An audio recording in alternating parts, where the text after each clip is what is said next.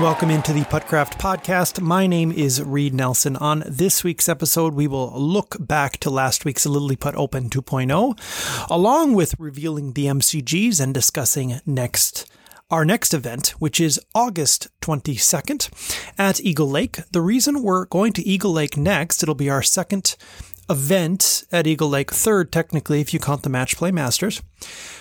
There is lights there which they turn on at night um, prior to Labor Day. If you remember last year, I think we did an event there on September 14th, and Tom Loftus won that event. And the we had to bring the camera the camera phone lights out for the 18th hole, which was kind of cool, mind you. But I think it'll be a lot cooler to play under the lights. Here is my proposition to you all: um, a Monday event, August 22nd. Should we start at 7 p.m.? Course closes at 10, which means we'll have plenty of time, but I think it would be pretty cool to play under the lights. I'd like to change it to 7 p.m. Let me know what you think. Uh, I'd appreciate that very, very, very much. Okay, so that's at Eagle Lake, August 22nd. Our event, our next event after that, I haven't, um, I, I, I'm, I'm, I'm trying to work through a Labor Day weekend potential. Um, as you know, it gets darker sooner. So we have to be very cognizant of that. I still want to go, we are going to go back to Lilliput at some point, but probably not until October. Um, that that'll be our last outdoor event of the year. So I'd like to hit up Dred Scott on Labor Day weekend and potentially, if we're going to do something in the afternoon on Labor Day weekend, whether that's, you know, Saturday, Sunday, even Monday, um, why don't we go back to Centennial Lakes? That's kind of what I'm thinking too, if we're going to do afternoon. So, um, your thoughts are appreciated. That's the weekend I'm shooting for, um, for our event after this coming one but I want I want to get your feedback as well. Feedback is always appreciated. Okay, so let's do this. Sean Brown uh, won last week's Lilliput Open. This is our first podcast since that event. Um, this is Sean Brown's 11th tournament win uh, in 19 events. He has 19 straight top five finishes. Uh, basically, all of his events are top five finishes. So let's take a look here. First off, 29 under par. This is our fourth event at Lilliput. Uh, he was 29 under par, the best finish at Lilliput. A total finish, of course. Brady uh, uh, Brady Storoff has the record, but uh, for for best round. But the best total finish is 29 under par, which Sean Brown accomplished. And here's kind of an interesting pattern. Lilliput Open 1.0 earlier this year, Matt Rolstead the winner, 27 under par.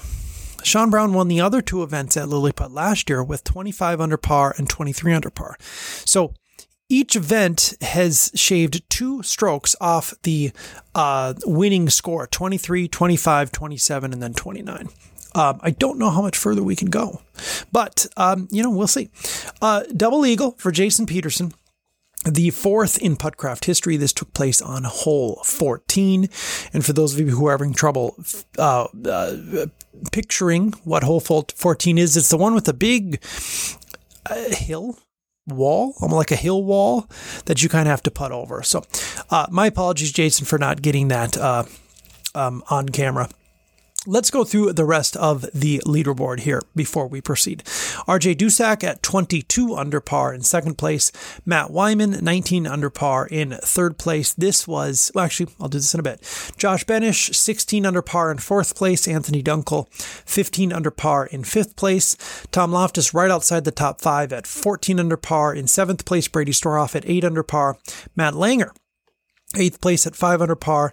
Uh, Jason Peterson, ninth place at six over, and Kathleen Malone in 10th at 12 over par. A couple of interesting things in addition to the double eagle. This is Matt Wyman's first top five finish that didn't involve him winning. So he has two wins. Um, but this is his first top five finish. Uh, let's put it this way. This is his first two second place to fifth place finish. Of course, he has two wins prior to this um, in 10 events for Matt Wyman. It was kind of a fun streak.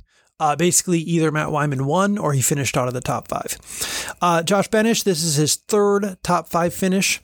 Um, Anthony Dunkel, seven of the last nine events have been top five finishes for Anthony, and uh, two of his first six events were top five finishes, including winning the inaugural Puttcraft Open.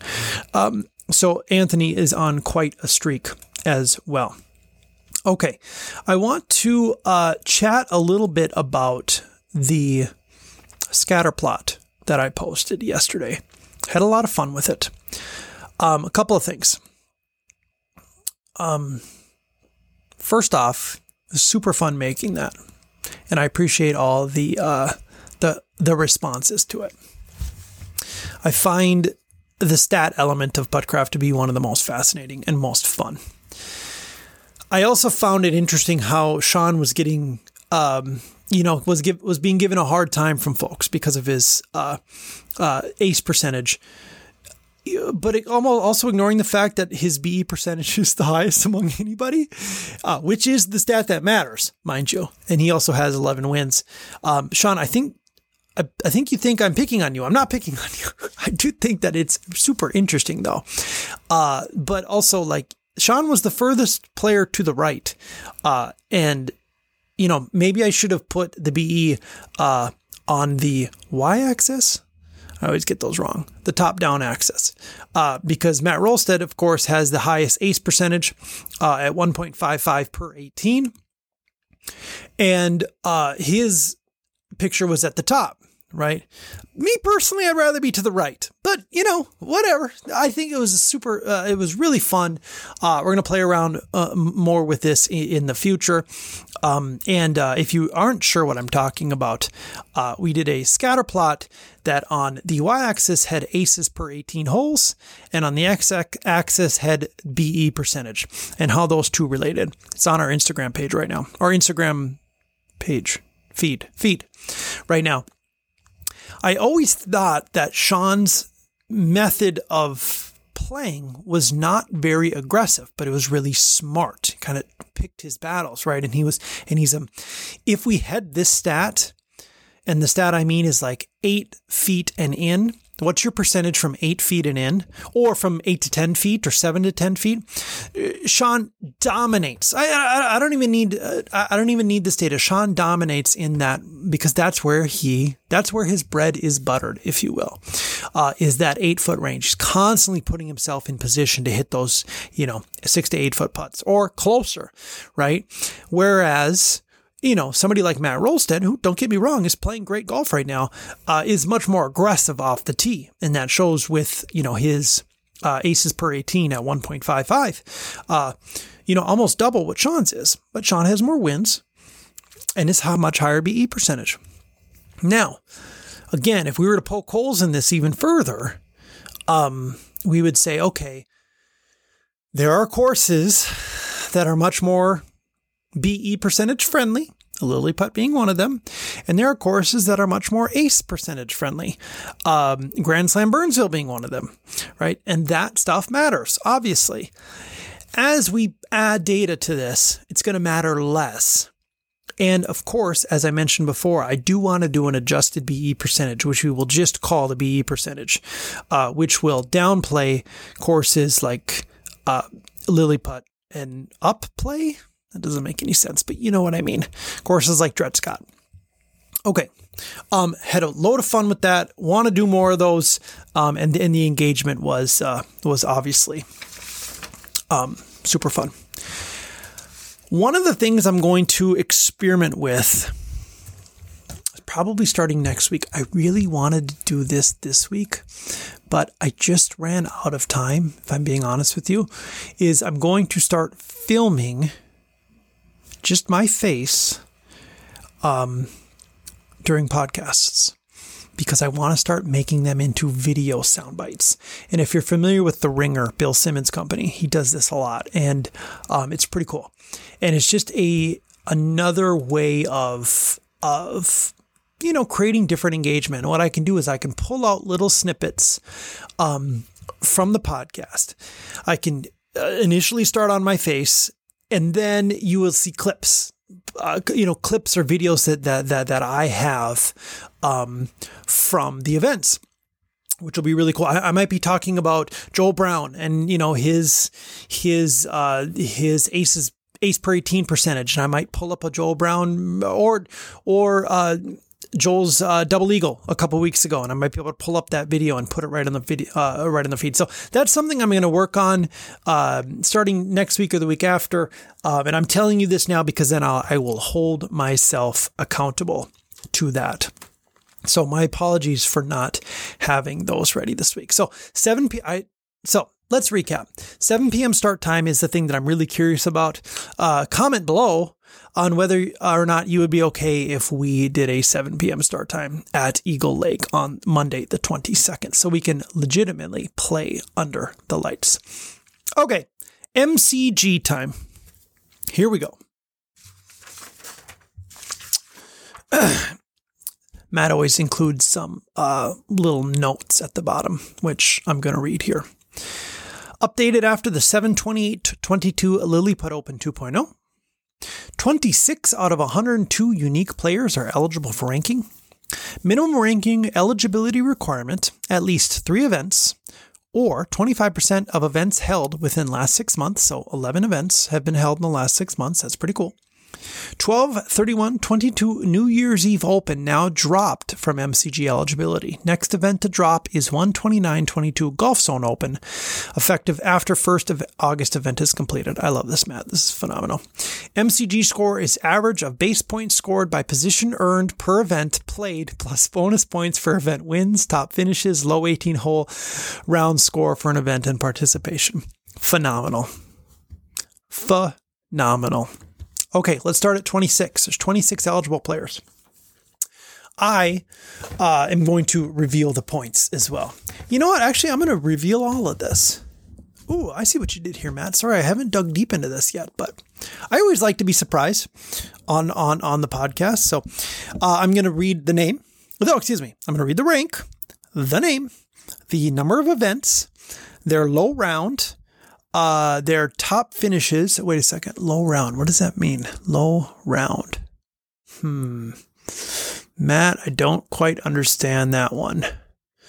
I'm going to read um, top finishes, wins, and points. Forget I said low round. I don't know what that means. I mean, I probably would if I weren't being recorded right now and I could spend some time thinking about it and figuring it out. But top finishes, I believe that's a bonus point metric because a lot of players don't have any top finishes. Some have one, some have, you know, three, seven, nine.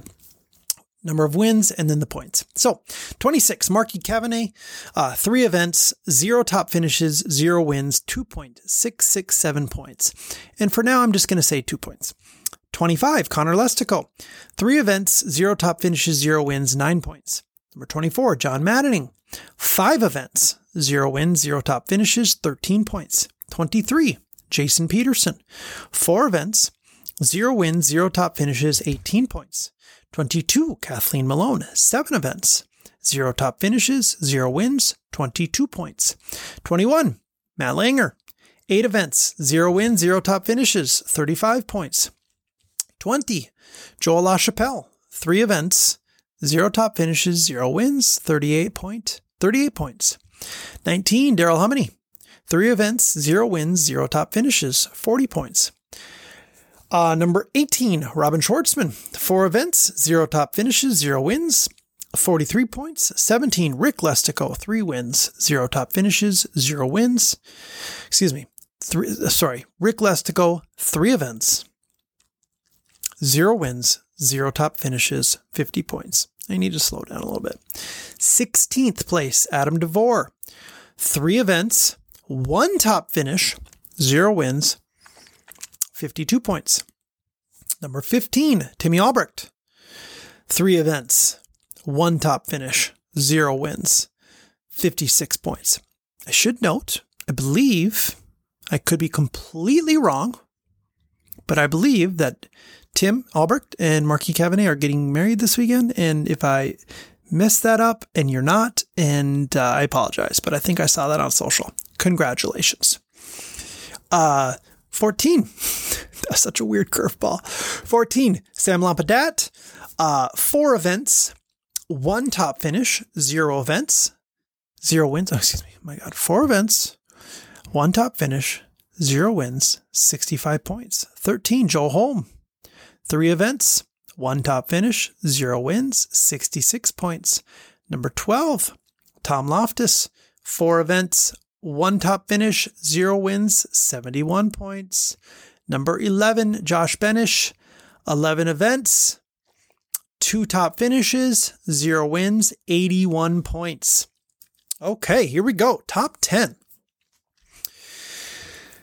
RJ Dusak, three events, one top finish, zero wins, 82 points.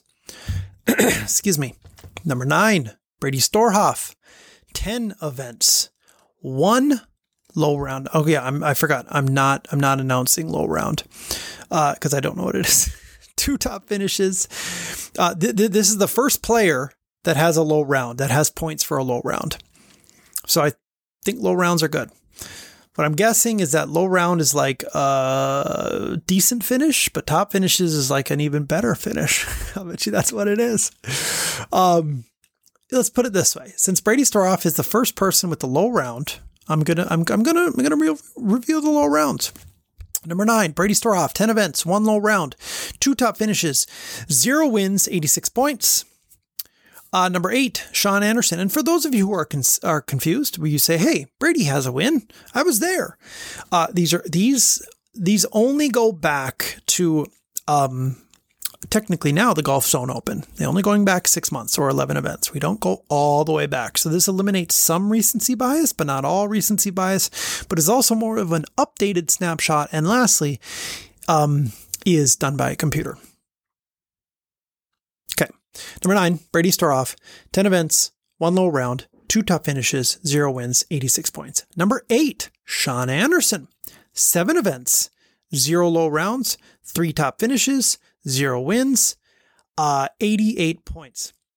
Number seven, and again, this is somebody who, based on recency bias, number seven, Justin Hackman, who I've removed from my rankings because I haven't seen him in so long, but here, still eligible. Three events, one low round, two top finishes, zero wins, 97 and a half points. That is Justin Hackman. Number six, Joel Brown. Five events, one low round, three top finishes, zero wins, 114 points. Number five, Anthony Dunkel. Eight events, zero low rounds, four top finishes, zero wins, 115 points. Number four, Dan Wesley. Seven events, zero low rounds, four top finishes, one win, 130 points. Number three, Matt Wyman. Nine events, zero low rounds, three top finishes, two wins, 131 points. And here we go. I'm going to build up some drama, even though there isn't any drama right now, because Sean did win the last event. But I will have you know that Sean is still in first place. Number two, Matt Rolstead, eight events, three low rounds, seven top finishes, three wins, 227 points. And lastly, number one, Sean Brown, 10 events, four low rounds, nine top finishes, five wins, 287 points. That is your MCG rankings for this week. Matt's computer generated rankings 26 players out of 102 unique players eligible for the rankings. Sean Brown, your number one player. Okay, folks, that is it for this week. We have two more podcasts before uh, the Eagle Lake Open 2.0 under the lights. I'm going to ask it one more time. Should we move that event to 7 p.m.? I really, really, really want to. I think that'd be super fun. Um, so I'm saving the player rankings. I'm saving the standings, which have also been updated. Thank you, Matt Rolstead, for doing that. Early, early, uh, early competitor for uh, con- contributor of the year for a second straight running. Matt, I appreciate it. And you know what? I appreciate all of you I appreciate all of you so much for coming out and uh, and participating, and uh, not only participating in the events, but participating in social, listening to the podcast, commenting on Instagram, uh, all that fun stuff. Telling your friends. I don't. I don't thank some of you enough for how many people you bring uh, to these events. Uh, uh, just thank you, thank you, thank you. I'm having an absolute blast. Um, I know some of you are as well. And I appreciate that very much. That is all for this week. Enjoy your weekend, and we will chat with you next week.